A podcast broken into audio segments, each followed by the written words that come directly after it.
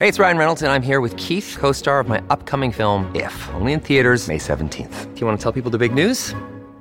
All right, I'll do it. Sign up now and you'll get unlimited for $15 a month and six months of Paramount Plus Essential Plan on us. Mintmobile.com slash switch. Upfront payment of $45 equivalent to $15 per month. Unlimited over 40 gigabytes per month. Face lower speeds. Videos at 480p. Active Mint customers by 531.24 get six months of Paramount Plus Essential Plan. Auto renews after six months. Offer ends May 31st, 2024. Separate Paramount Plus registration required. Terms and conditions apply if rated PG. Hello, everybody. This is Marshall Poe. I'm the editor of the New Books Network. NBN listeners like to read books and buy them. So we thought we'd tell you that right now, our friends at Princeton University Press are having a remarkable site wide sale. You can get 50% off books, including ebooks and audiobooks, with the code 50, F I F T Y, at checkout until May 31. You can save some real money on Princeton University Press books. I encourage you to go there and check it out.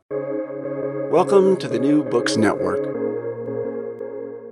Uh, we are in a very precarious situation both in the United States and worldwide, because the recession of 2008 produced politically the same outcomes as the Great Depression of 1929-1932 produced.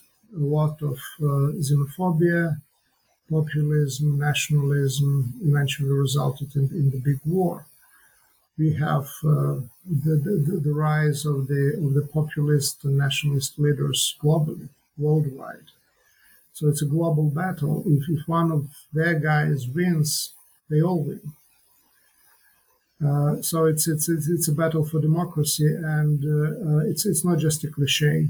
I'm not just saying something to to, to, to, to sound somehow global or alarmist or mobilize support for Ukraine where, where maybe there is no reason for that.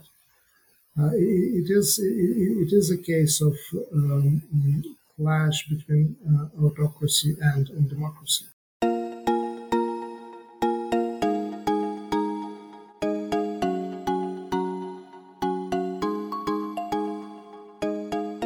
Hi everyone, this is AJ Woodhams host of the War Books podcast, where I interview today's best authors writing about war related topics. Uh, today, I am extremely excited to have on the show Serhii Plokhy for his new book, The Russo Ukrainian War The Return of History. Uh, Serhii is a professor of Ukrainian history and director of the Ukrainian Research Institute at Harvard University. He is a leading authority on the history of the Cold War, and he is the author of Atoms and Ashes A Global History of Nuclear Disasters and Nuclear Folly A History of the Cuban Missile Crisis. Serhii, how are you today? Well, I'm good. Uh, it's it's a pleasure to be on your on your show, to be on your program. So I look forward to really great questions and, and interesting conversation. Yeah, well, the pleasure is all mine um, because I am so glad that you wrote this book. You know, I, I, and I'm, I'm glad because I remember, I think a lot of other people felt this way too. And you actually write about it a little bit as well.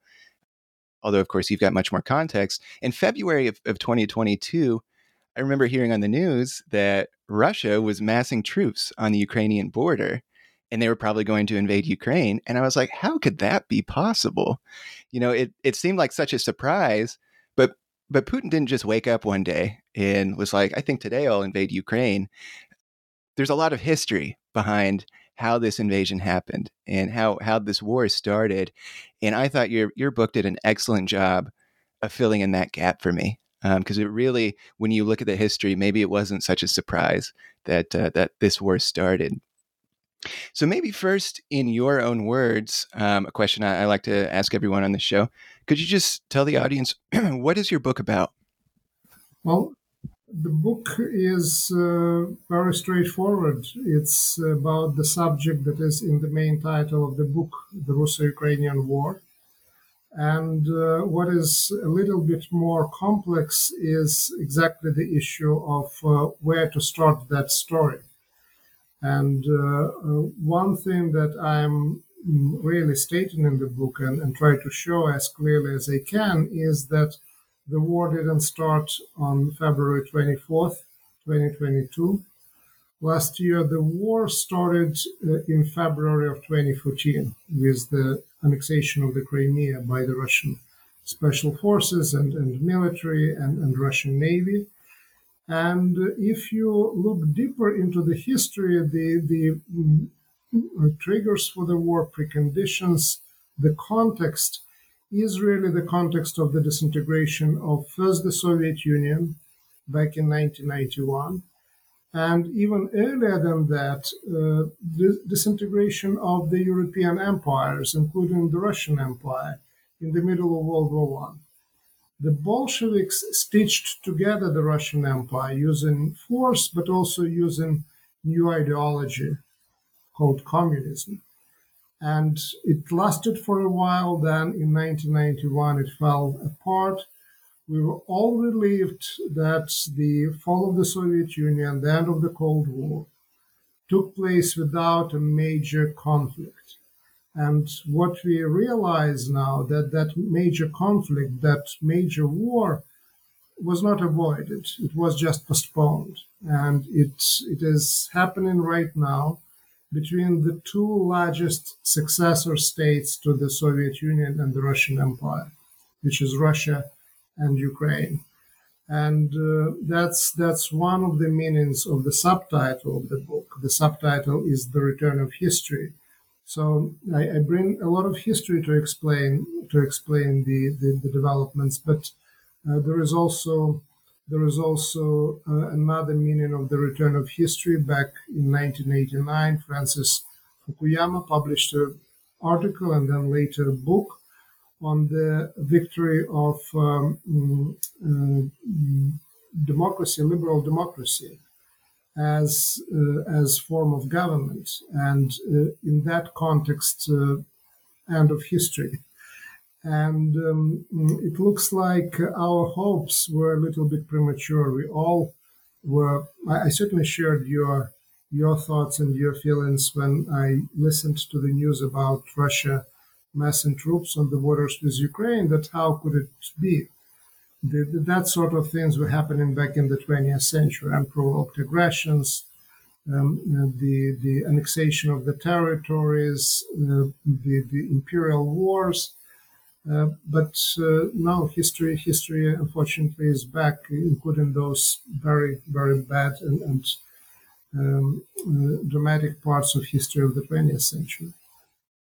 Yeah, and you're so right when it comes to to to war and history and trying to figure out you know where where things started um, because you can just you can keep going back. Something that I was surprised to learn that, that you wrote about with Crimea is that was just a couple days uh, after the Maidan protests that ousted the Ukrainian leader. So you'd be like, oh, well, maybe that was the start of, of things. But if you go back further, then you know there's just this whole there's this whole line, this succession of events that happened that that brought us here. I actually want to want to start before we kind of dive into the history. I want to start with your afterword because you write that this book was a very personal book for you, and the Russo-Ukrainian War has really impacted you personally and impacted your family. Can you talk a little bit about that? Well, I come from Ukraine, and uh, mm, I was in touch with my with my family, part of my family that, that is in Ukraine in the days and weeks leading to the war. Uh, the war, the war affected uh, my family in, many ways. So my sister was a refugee for a while, then then came back, returned. Um, one of my cousins uh, died, was killed in, in, battle near Bakhmut. And uh, what I what I see now in terms of statistics, uh, up to eighty percent of Ukrainians today either have uh, a relative or a friend that was killed or was wounded by the war. So from that point of view, it looks like just my my um, case is, is very typical for for Ukraine in general. Wow, that I, that is I didn't I didn't realize that because um, that's a massive amount of you know everybody's got somebody then almost everybody's got somebody yes. who yes, uh, who, who has died in this war well uh, let's let's dive into the the history so so that we can we can get to some kind of understanding of, of where we're at today. Let's let's maybe start with the Soviet Union's collapse because it seemed like a lot of the causes for this war stemmed from that although you said that you know it still even goes back further further than that. But specifically i'm interested in the the relationship between ukraine and russia at the collapse of the soviet union and how that evolved. Well the uh, soviet union was dissolved by leaders of three countries. Uh, it was boris yeltsin of russia Leonid Kravchuk of Ukraine and um, Stanislav Shushkevich of Belarus. Um, that happened on uh, December 8th, 1991. Uh, important uh, important um, things to keep in mind is that only one week before those three leaders gathered in Belarus and signed agreements, so-called uh, the Belavezha agreements on dissolution of the Soviet Union, one week before that, a referendum took place in Ukraine, where more than 90% of Ukrainians who participated in the referendum, and the turnout was over 80%. So more than 90% of those 80% voted for independence of their country and uh, mm, uh, that that was really trigger for the dissolution of the Soviet Union. The question is why why the Soviet Union was dissolved after the Ukrainian referendum when question on the referendum was not about the future of the Soviet Union. The question was whether people of Ukraine supported the resolution of their parliament for independence of Ukraine. So the idea was okay, whether Ukraine should be independent or not. If if should be independent, it leaves the Soviet Union, but whatever happens to the Soviet Union, it's not it's not the subject that was discussed or, or, or voted on in Ukraine. But still, the Soviet Union was dissolved because uh, the important role of Ukraine in the Soviet Union. It was the second largest Soviet republic after Russia. And uh, uh, it's also very interesting that Russia, Boris Yeltsin's Russia, was one of the first countries that recognized independence of Ukraine. So that happened before before the United States did that, and, and a number of other countries. And uh, uh, but uh, the the idea, the Russian idea was, uh, and Yeltsin's idea at that time, was that the recognition of that of the independence was not unconditional. Uh, Russia really recognized Ukrainian independence and independence of other republics on the condition that in one way or another they would stay as part of the Russian sphere of influence. So at the same meeting where the Soviet Union was dissolved, the Commonwealth of Independent States was created Yeltsin was elected as the head of, of that of that uh, association. So um, the issue of borders between Russia and Ukraine, uh, Yeltsin took the position that the borders can stay as they were if there is some form of association between Russia and Ukraine. There is no form of association, so in other words, if there is no Russian dominance over Ukraine, if um, mm, Russian, if Ukrainian independence is really for real, then Russia reserved reserved the right to revise um, borders and, and, and, and do other things. So at the end of the day, Russia and Ukraine, the two largest republics, turned out to be the ones whose position was crucial for the dissolution of the Soviet Union. Um, yeah, that's that's that's uh, the the meeting was taking place in Belarus. The Belarus leaders were present there, but they were really junior partners in all of that. They were hosting the, the meeting of big guys, so two big guys, meaning the presidents of Russia and president of Ukraine. And uh, uh, from that point of view, when you look today at this war, the importance of the events of 1991 is that the, to the same degree that Ukraine was crucial for the continuation or non-continuation of the Soviet experiment, Ukraine became crucial for any attempts on part of Russia to rebuild Russian control over the post Soviet space. The difference between Uh, Yeltsin on the one hand and Putin on the other is that Putin basically continued with the same program that Yeltsin had. But unlike Yeltsin, he was using not just economic or political instruments to keep Russian or, or, or establish or re-establish Russian control over the post-Soviet space, but he used the military force. He first did that in Georgia in 2008, then in Ukraine in 2014, and then again in Ukraine in 2022. So Putin's contribution to that, uh, and that's only if you look at that historically, you can understand that is not really in, in rethinking or reconceptualizing things, but actually using different tools to achieve the same the same goals that Russia had already since 91 or 92. Yeah, well, let's let's let's talk about uh, Putin at, at this time.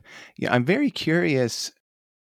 How did how did Putin view Ukraine in the 90s, and and how did that how did his his concept of history and Ukrainian history what is his what is his view on that, and, and how did that change? Yes, uh, the, the the war, uh, the current uh, stage of the war, started with uh, Putin publishing an historical essay, or maybe sort of historical essay, on uh, which was titled "On the um, Historical Unity of Russians and Ukrainians." And it was a long historical historical expose that was supporting the the argument, the statement that was in the very first paragraph of the essay. And it was that the statement was that Russians and Ukrainians were one and the same people. And uh, uh, what that really meant was that Ukrainians are really Russians. So they don't exist as a separate nation, or at least not supposed to exist. And that is a major departure from uh, the Soviet policies. Uh, in the Soviet Union, Russia and Ukraine were at least pro forma recognized as equal republics. And of course, there was a recognition that Ukraine is a separate nation. Where uh, Putin's uh, really rejection of that model is coming from. It is coming from the Russian imperial uh, writers and thinkers of the late 19th and the beginning of the 20th century. It was Russian imperial vision that there were no separate Ukrainian nation. There were uh, maybe separate, separate quote unquote tribe, uh, separate uh, mm, uh group within a big Russian nation. And uh, that, that idea really comes back to Russia in the 1990s exactly at the time when Putin and uh, people of his generation uh, they got certainly disappointed with the ideas of communism, with the Bolshevik experiment, and were looking for alternative ways of understanding reality around them. And they found them in the writings of the Russian imperial thinkers or the emigres. So some of authors that, that Putin reads, like philosopher Ilyin, like the uh, memoirs of the Russian general of the revolutionary era and civil war, Anton Denikin, they all transmit these ideas really that came into existence in, in the late uh, Russian Empire.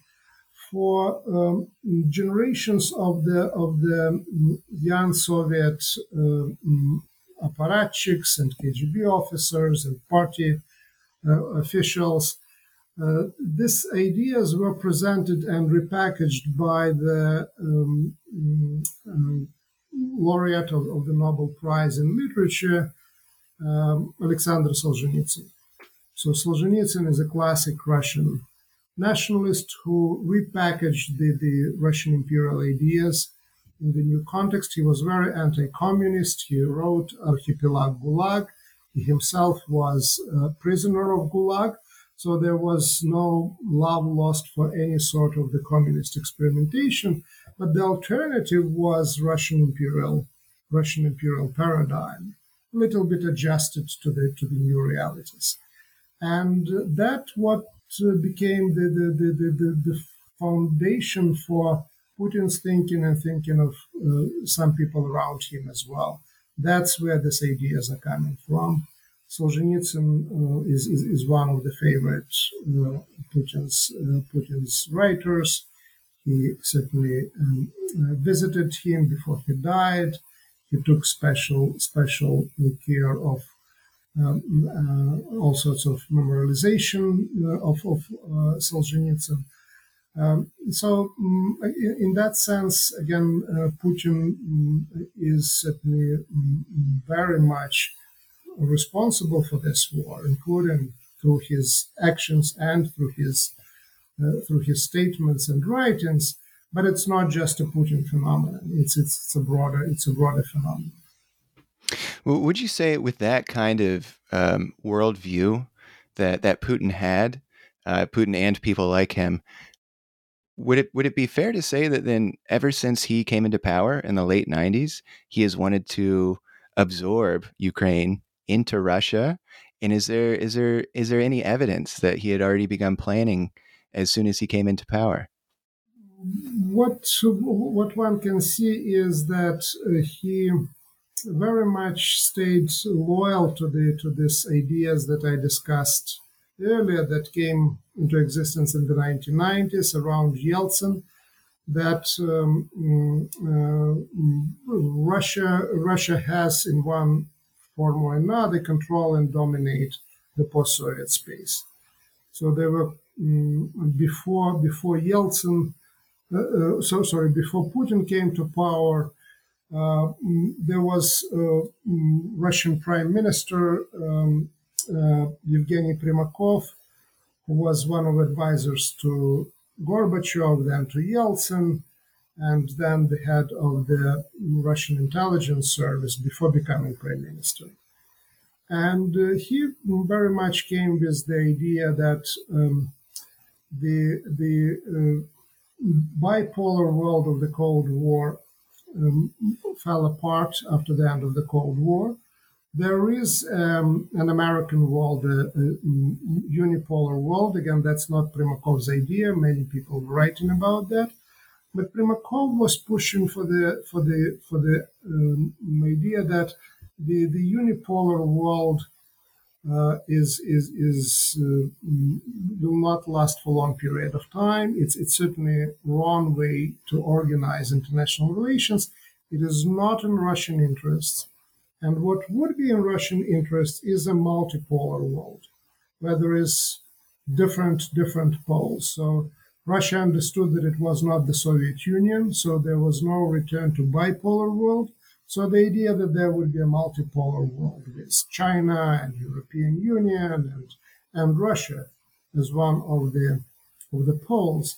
But there also came very early realization that without somehow mobilizing resources of the post-Soviet space, it would be very difficult for Russia to become one of the poles in multipolar world.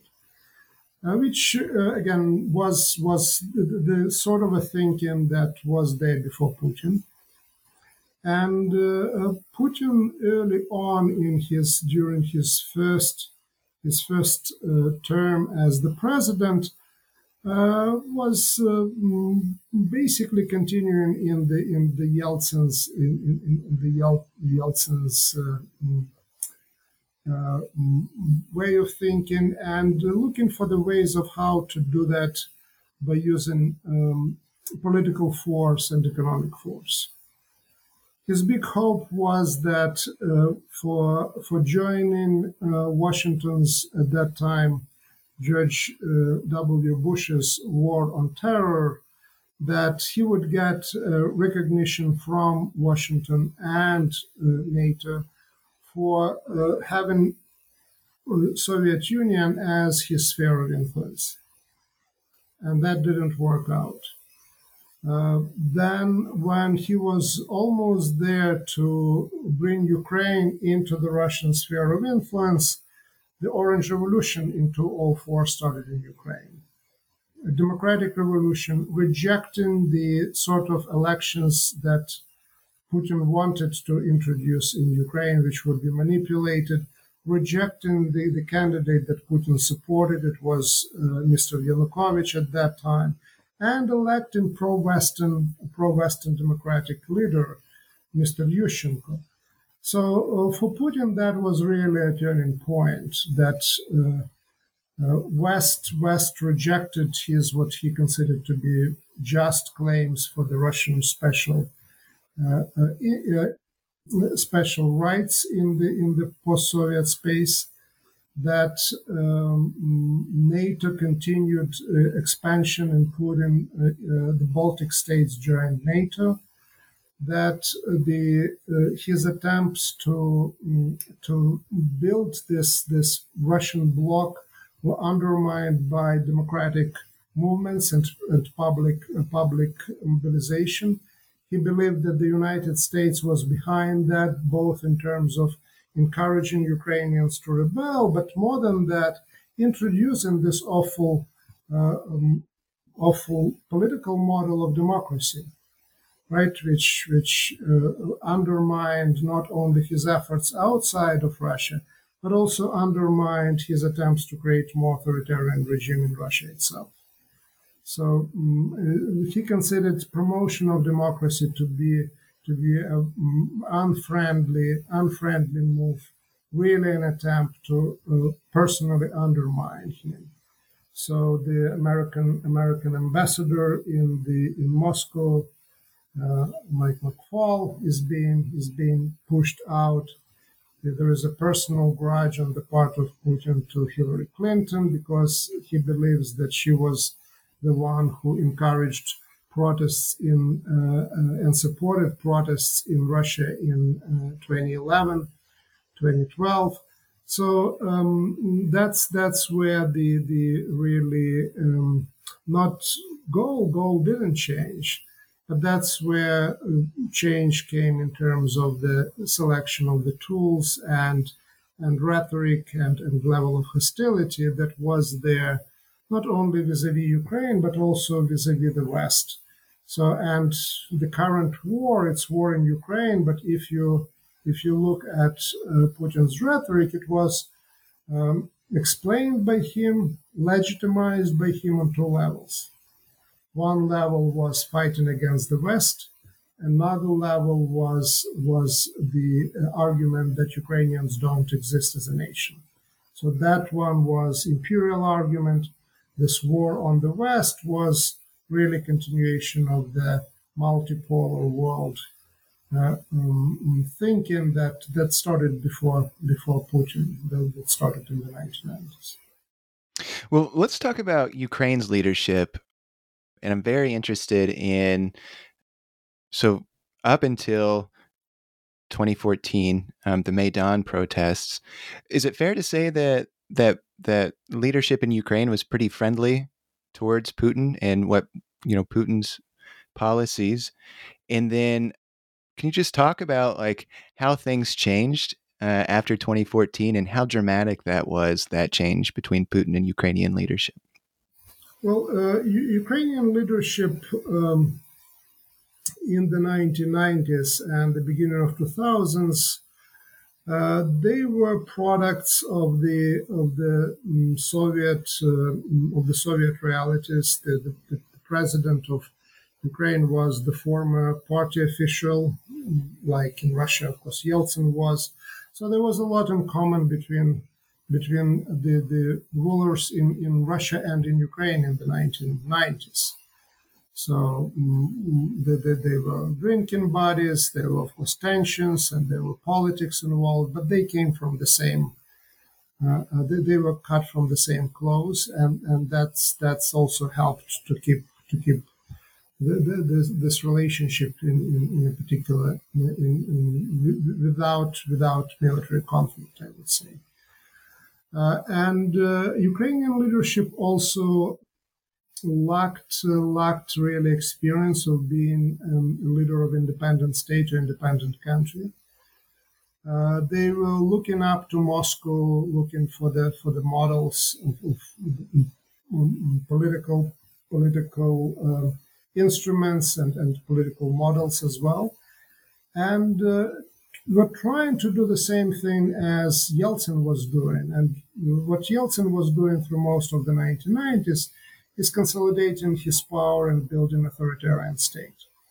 After he gave an order to fire at the Russian parliament in 1993, rewrote constitution, the, the, the Russia went uh, with every single year was moving further and further down the road of the of authoritarianism. And the Ukrainian elites were actually trying to emulate what Russia was doing. But they encountered a very different, very different mentality of their own people. Uh, Ukrainians uh, didn't accept that. They rebelled. There was the Orange Revolution of 2004 uh, over stolen elections, rigged elections. In Russia, never mobilization on that level happened. At that time, President of Ukraine, Kuchma, allegedly told Putin, who was pushing him toward using military force against the protesters, he told him, Ukraine is not Russia, and published, published uh, later a book with that title. So the Ukrainian elites, who really very much wanted to continue in the in the in, in the following following the Russian elites, really encountered the, the, the, the people whom who, who wouldn't accept that that, that, that sort of policies from the government. Uh, Ukraine, for a number of historical reasons, turned out to be much more uh, pluralistic and much more pro-democratic than, than Russia.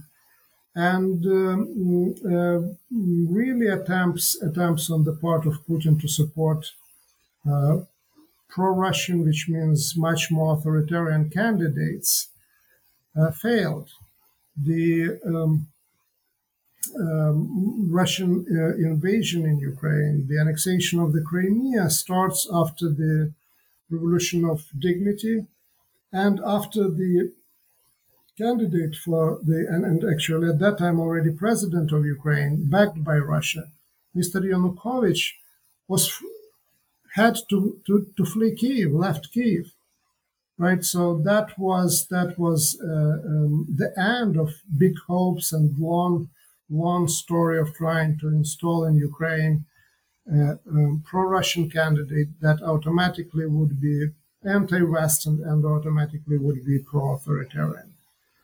Um, so um, that's that's that's the, the, the relationship between the Ukrainian Ukrainian people the Ukrainian elite in the 90s and the beginning of the 2000s and, and, and Russia. So again and again, there was there was this rejection of of uh, uh, pro-authoritarian tendencies coming from from the top of the government. Um, I'll just give you one one example. Uh, the Revolution of Dignity. It started as in, in 2013 as a so-called Euro revolution or European revolution. Uh, Russia forced Yanukovych uh, mm, refused to sign association agreement with European Union that he promised to his people that he would do that. And the people came to the uh, main square in Kiev called um, called Maidan to protest against that and uh, there was protests going on for some period of time, not very massive. And then, then at some point in late November of 2013, the government decided to use police to disperse students who were um, occup- occupied Maidan, occupied the square, who actually um, uh, uh, built their, their, their camp there. And uh, once the police does that, the next morning, half of a million of people show in downtown Kiev. Uh, 10, maybe 100 times more than showed people at the beginning over the issue of Euro integration. Because the idea was no, no, no, you're not allowed to do that. no country. You, you can't you, you can't beat up uh, our our children. We are here to protect them, and, and we'll stay, and you will and you will be gone. And what became known as originally as uh, the Euro Revolution acquired a new name, Revolution of Dignity. And that change happened at the moment when the, uh, uh, a couple of dozen of students, maybe a hundred, a little bit more, were beaten up by the police. The people showed up on the street and said, "No, that's that's the red line." Uh, and um, that's that's very different, certainly from what, what you see in Russia. In Russia, you see U.S. police and people people run away. It's it's it's, it's different. Well, let's let's talk about the relationship between Zelensky and Putin.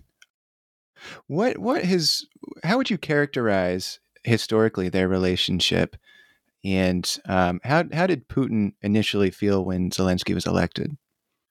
Well, we, we, we know that uh, quite well because um, in the uh, essay that I mentioned that Putin wrote before the start of the war on the uh, historical unity of Russians and Ukrainians, there is closer to the end one paragraph where he writes that um, the West introduced in Ukraine this awful system, and he has in mind um, democracy. That uh, people change and parties change, but, but the attitude stays the same. He calls it anti Russian, which means really the, the commitment to independence. And uh, he says that well, the current the current president was elected on the promise of bringing peace, and he lied, and and that's that's that, that's what democracy is about. It's it's about lies so to unpack that, uh, uh, that, that, that, paragraph in that article, what that means that Putin really had high hopes for um, unexperienced uh, um, former comedian Mr. Zelensky um, mm, coming to power and accepting accepting the sort of relations between Russia and Ukraine that Putin wanted wanted him to accept. And uh, to a degree, uh, things were, were going uh, exactly in the direction that Putin wanted because Zelensky informally accepted the um, Russian interpretation of the formula of the Minsk agreements, of the peace uh, or armistice agreement between Russia and Ukraine in, in 2014 2015. Uh, but um, within a few weeks, uh, Zelensky got on his hands another uh, mass revolution in the making. Uh, the mass movement that was started under the slogans no to capitulation. And uh, Zelensky, uh, being a democratically elected leader, changed the course. They met with Putin in uh, December of 2019 in Paris, and uh, to Putin's disappointment, Zelensky said that he was not signing the sort of documents that Putin wanted him to sign. Uh, and that that, that, that, that, that certainly was uh, that certainly was a turning point. Um, and uh, um, the um, I, I, think that uh, Putin never really um, understood not only Ukraine, but he never understood the phenomena of Zelensky. And uh, in my opinion, at least, Zelensky's biggest talent is is uh, uh, certainly was there when he was an actor and comedian, and uh, he he brought he continued he brought that talent into the president's office. He has this ability, he has this uh, uh, talent to, to to feel the audience know what the people want. And uh, um, he is uh, he is there really to amplify the the, the attitudes of the people. And uh, we started the discussion. I said that he was really in the in the um, um, the, the, the, the, key figure um, uh, articulating Ukrainian disbelief or refusal to believe that a big war could happen. And then within one day became also the, the leader of the of, of, of the of resistance. And in, in both cases he, he represented he represented his people. Mm, and uh, yeah, so the, there is there is the, the, there are good reasons mm, for Mr. Putin to be very unhappy with that awful system of government called democracy. Yeah, well, you know, the world has really rallied around Zelensky, and he's, you know, uh, the whole world knows his name. He's always on TV. Uh, he's meeting with all sorts of world leaders and and well-known people. I wonder, do you think if somebody besides Zelensky were in power, do you think that how how much do you think him as a person and as a leader has has helped Ukraine up to this point? And do you think it would be differently if even somebody else with his same political leanings were in power? Uh, very important, very important. The right, uh, the right person at the right time in the right place. Um, Ukraine, Ukrainian people got really very lucky having uh, Zelensky at that moment in in, in, in, the history at the helm. Uh, that being said, um, mm, uh, his, his his biggest strength is still basically being able to, to channel the the, the, the, the feelings, the the the, the um, determination of, of Ukrainians as a whole at no point uh, in in the war, even in the worst weeks, the first weeks of the war, there were less than uh, 70 to 80 percent of Ukrainians who uh, believed, according to the polling data, in victory. And uh, it, it, was almost surreal in early March to read that th- those numbers. Um, uh, but uh, I would say that probably if we take, let's say, 75%, uh, at least 15% of that of, of, those of those 75 would be would be Zelensky's. But there was 60 that, that, that were not Zelensky, and Zelensky took 60 and turned it into 80, and now into 90. So that's that's that's my my at least take on, on who Zelensky is and how important he is for, for the story. Yeah, you know, I think about I think about that a lot. Just like his his ability to to rally people and rally the world. I mean, I'm in a very small town uh, here in the Eastern Seaboard in, in the United States, and there are Ukraine flags all over the like the light poles, and there are Ukraine fundraisers at the community center. And I think a lot, you know, if that all would be happening, if if someone else were in power in Ukraine, who maybe didn't have that kind of charisma. Uh, yes, yes, yes, I, I, agree, and I, I know um, through through rumor mill that um, many many politicians uh, in U.S. but also in Europe are a little bit jealous uh, in, in terms of the of, of, the messaging of other things. That there are all sorts of a lot of stuff a, lot of thought goes into how how to do this and that, and Zelensky can achieve with one tweet things that that uh, is difficult to achieve otherwise. He also makes some people unhappy that he talks to the people uh, sometimes above the heads of their leaders. And gets people on his side so um, that's that's that's uh, that, that, that is quite phenomenal. Mm, uh, but again, uh, there is also a bigger bigger story behind that, and that story is that um, I don't I don't think I, I, certainly don't remember either personally or through reading relevant, relevant literature that there was uh, ever such clarity about the war moral clarity of who is aggressor, who is victim, mm, probably since World War II.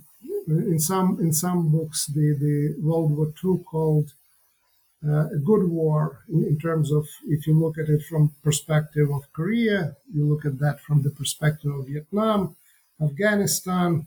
It was the war for the right cause. You knew you knew where where the good guys were, where the bad guys were. You knew what what it was happening, and then there was a lot of shades of gray with many other wars.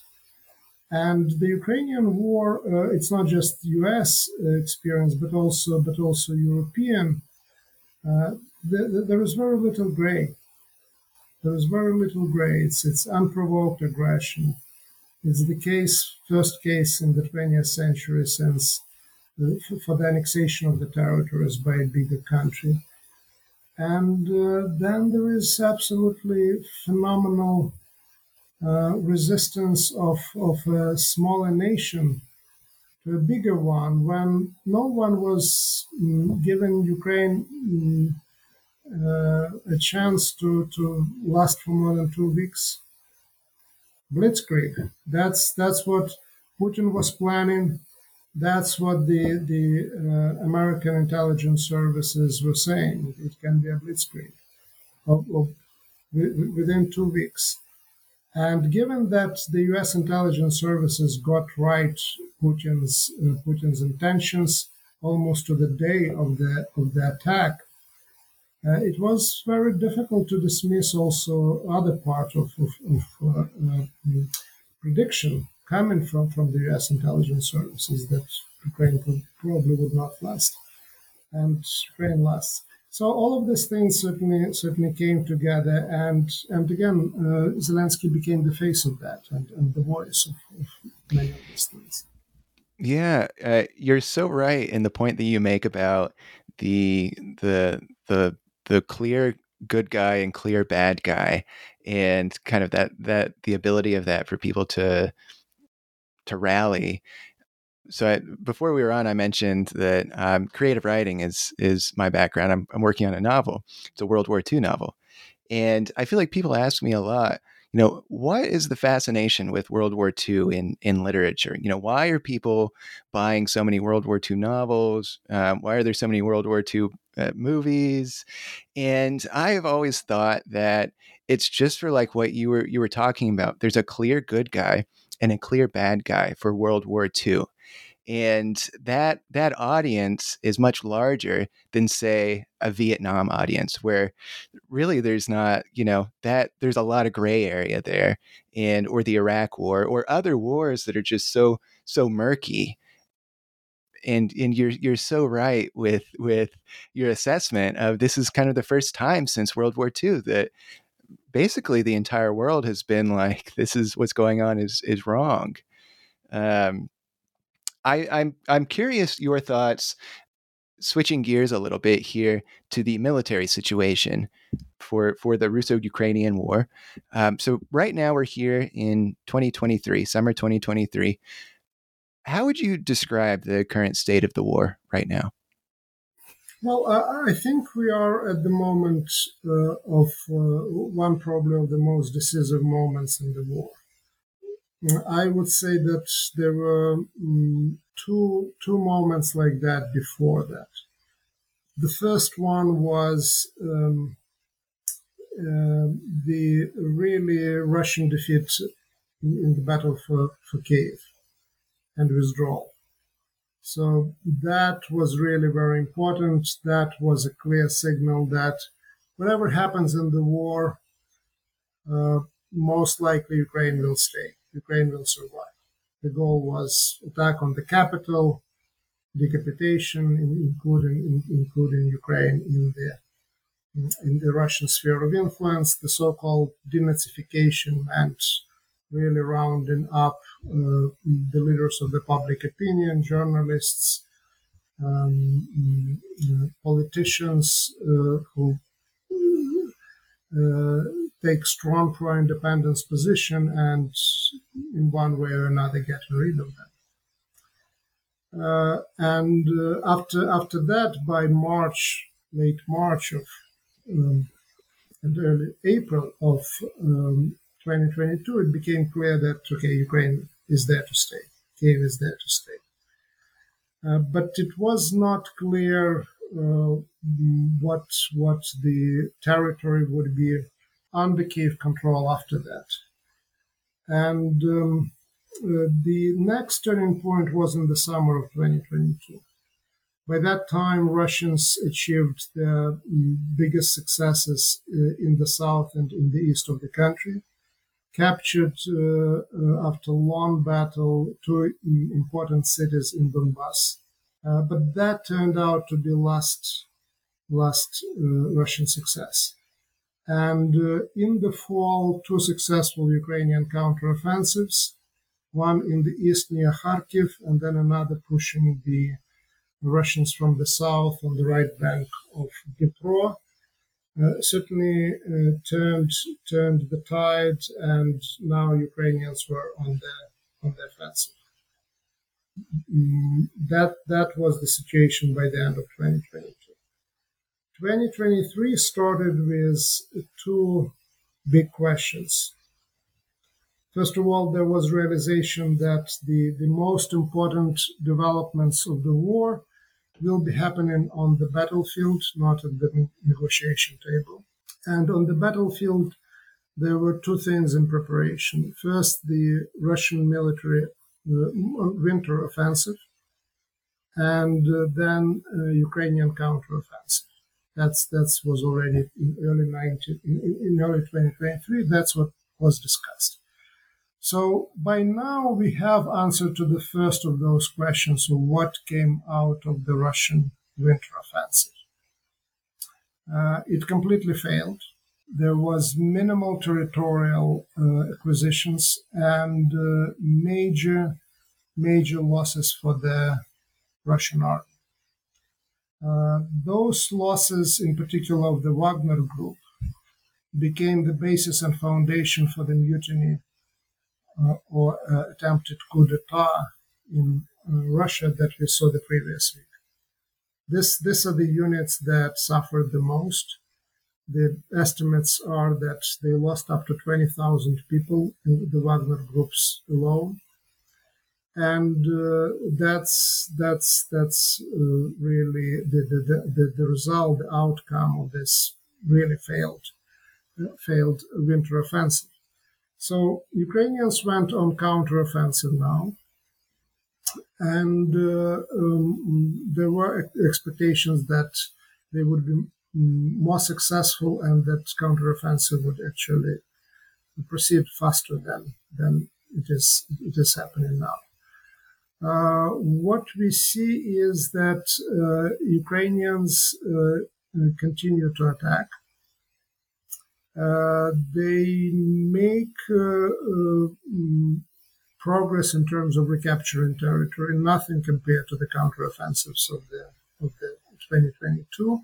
But still, they captured more territory than Russians captured during their their offensive. And uh, Ukrainian counteroffensive is not over yet. Uh, the latest, what we heard from um, the commander of uh, Ukrainian armed forces, General Zaluzhny, was that he needs uh, he needs and, and hopes for uh, uh more more shells, more ammunition, and Uh, he needs F-16s. Mm. Every uh, the the mm, counteroffensives that were conducted back in 2022 when there was just one line of defense and Ukrainians would actually cut through it that was around Kharkiv or try to squeeze out the Russian troops by cutting the supply lines, the bridges across the Dnieper. That tactic can't work today. Russians used the last half of a year to build multi-layer defenses so to go to get through that defense, you, defenses you need really um, uh, air superiority, uh, and uh, Ukraine has today uh, air inferiority. I, I, I you, you, please correct me, and, and your viewers and listeners uh, again probably can disagree, but for me, not a military historian, I uh, looking at the way how United States uh, um, conducts its operations, it is all about air superiority. It's all about air superiority. Um, uh, Ukrainians managed so far to fight without that that factor.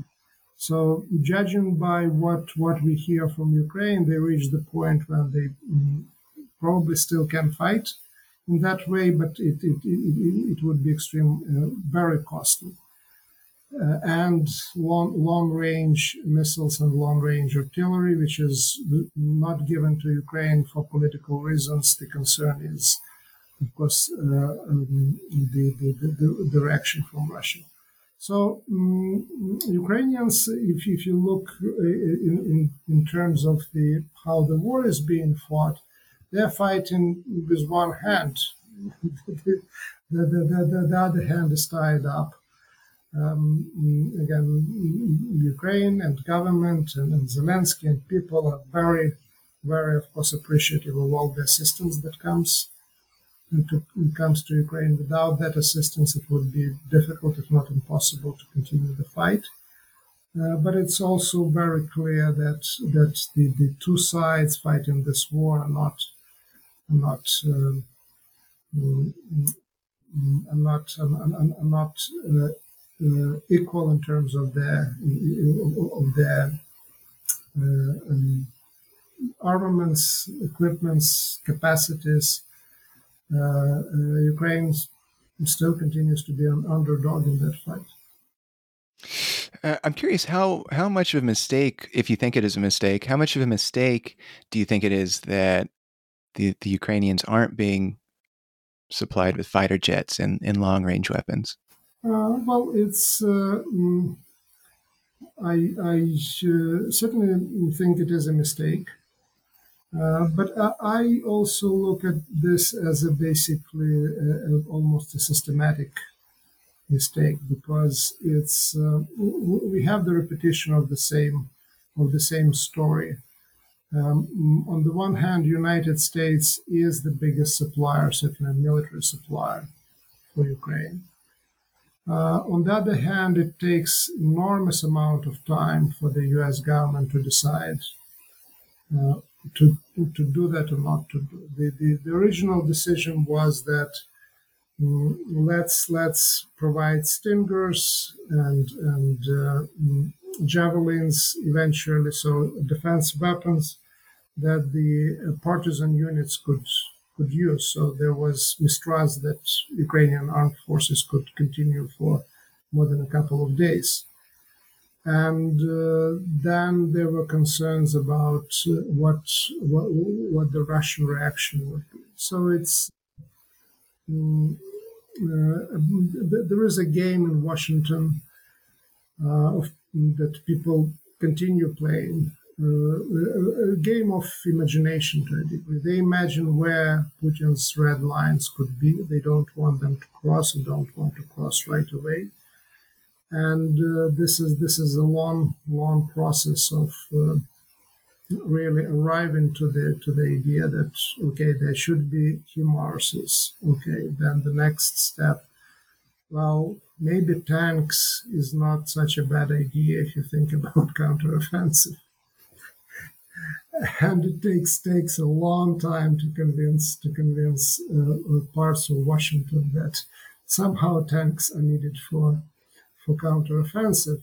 And now it looks like there is there is the next stage. There are people who believe that well, Ukrainians can be very successful in counteroffensive without uh, uh without jets and uh, then feel disappointed when they don't see the results coming within the next two weeks.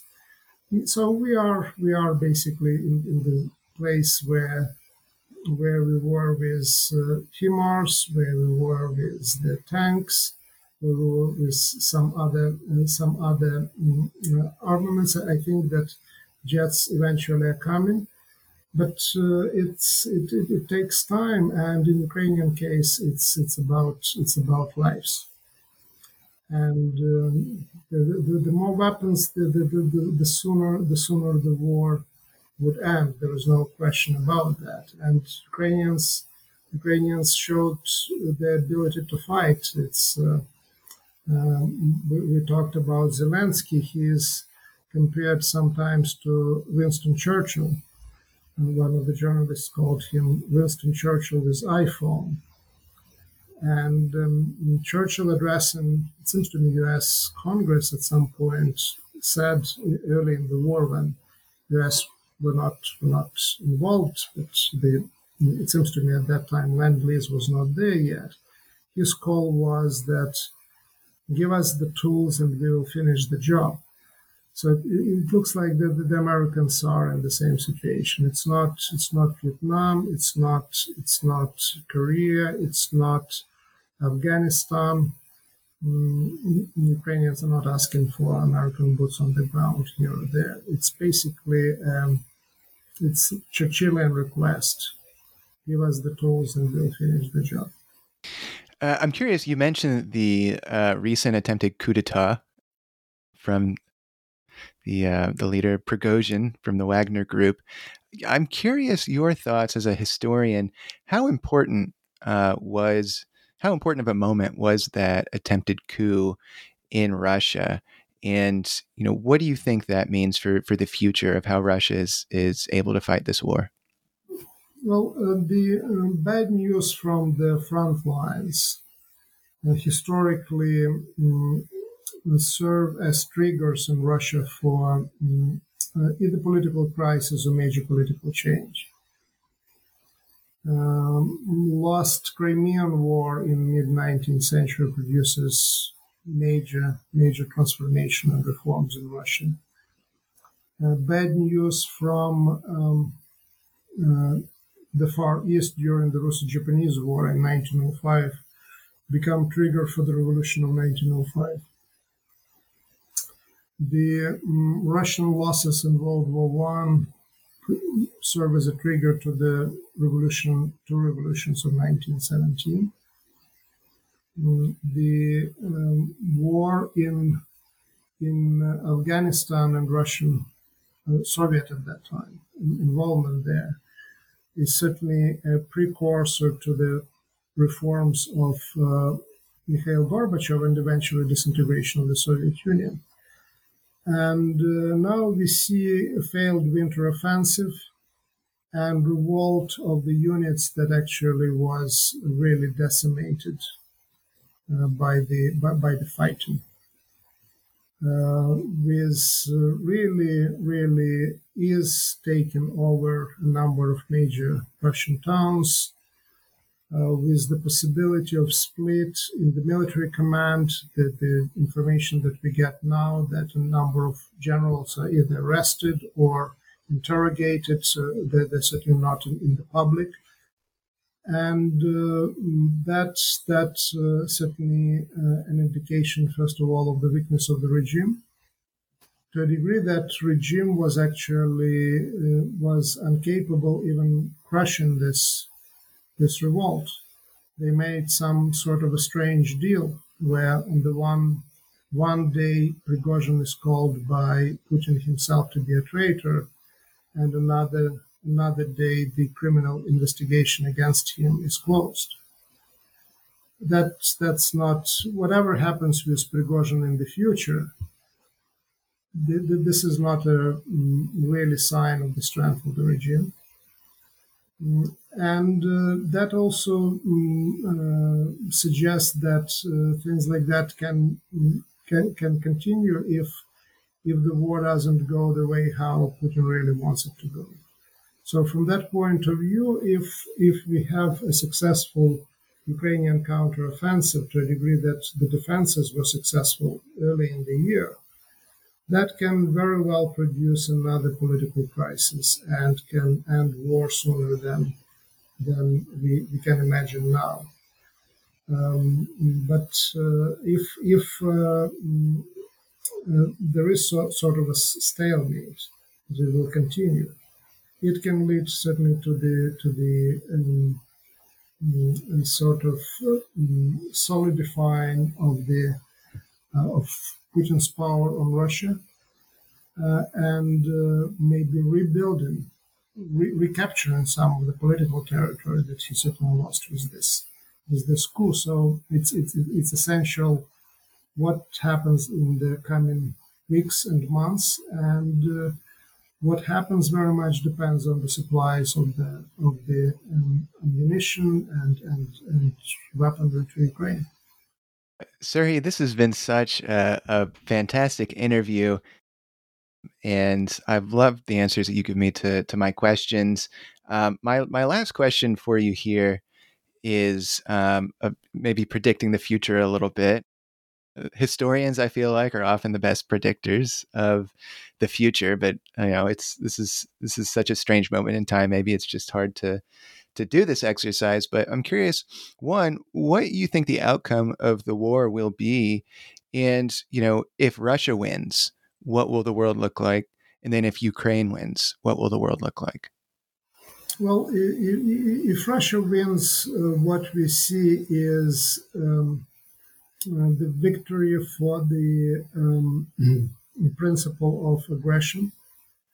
Uh, you can you can go militarily and take over this territory, that territory, annex it, uh, the, the international law really will mean even less than it means now, than it means today. Um, and that's that's a major major um, uh, really blow to the international order as a whole. Um, Russia's victory also means victory of autocratic regimes. Uh, and uh, we are in a very precarious situation, mm, both in the United States and worldwide, because the recession of 2008 produced politically the same outcomes as the Great Depression of 1929 1932 produced. A lot of uh, xenophobia, populism, nationalism eventually resulted in, in the big war we have uh, the, the, the, rise of the of the populist and nationalist leaders globally, worldwide. So it's a global battle. If, if one of their guys wins, they all win. Uh, so it's, it's it's it's a battle for democracy, and uh, uh it's it's not just a cliche. I'm not just saying something to to to to, to sound somehow global or alarmist or mobilize support for Ukraine where, where maybe there is no reason for that. Uh, it, is it is a case of um, clash between uh, autocracy and, and, democracy, and it's important who wins in that in, in, that story. Now, if Ukraine wins, that means a major uh, major um, uh, factor toward the restoration of the international order and uh, some some semblance of international law. Uh, that means also the, the, the, the, stop of the of the um, this uh, um, anti-democratic and authoritarian wave that has been in the world since since 2008 and certainly certainly um, Putin was was one of, of, of the leaders, and uh, um, in, in, still being global in my in my assessment, but maybe less global than talking about this uh, world world fight between autocracy and democracy. We can also uh, project that uh, mm, China's uh, readiness to um, try luck with uh, military um, intervention or military occupation of Taiwan probably would be much less there if if Ukraine wins, and would be would be much more likely if Russia wins. Uh, so there is a lot, a lot uh, at stake uh, beyond beyond just Ukraine, independence of Ukraine, or the the future of the post-Soviet space. It's it's it's really it's really a global global uh, struggle. Um, uh, it's it's j- just putting things into perspective. This is the largest war. It was till recently in Europe, but now I believe it's the largest war in the world since World War II. In terms of the number of troops on the ground, the casualties, the sort of destruction, the weaponry that is being used, the resources that are being spent, the, the, the refugees. Uh, I, I, I think that there is it's it's it's a really global it's a really global struggle also from that point of view. Excellent. Well, thank you so much again for your answers to my questions and for your time. Serhii, if if people want to follow you or you know stay in touch with your work, are you on social media? How can how can people stay in touch with what you're doing? Yes, uh, first of all, thank you, thank you for this uh, conversation. I really, really enjoyed the questions. Really enjoyed um, our, our, our discussion. Uh, yes, I, I am present on on social media. Uh, on the Facebook, I'm not a very good friend, but I'm I, I'm present, and maybe I'm a little bit better friend on on uh, Twitter. So I'm, I'm certainly I'm certainly present there and um, I keep keep people updated on uh, not just on my work but also on, on, things about this war that I consider to be important. I, I try not to to uh, make commentary too often. I do that from time to time, but I do that when I think, okay, this is something important and something where I have an insight and I want to share that insight. Wonderful. Um, well, uh, Serhii Plokhy, The Russo Ukrainian War, The Return of History. Uh, go buy a copy, go check it out from your library. Um, what a, a, timely book um, that, uh, that I hope a lot of people read. And again, Serhii, thank you so much for your time. Thank you,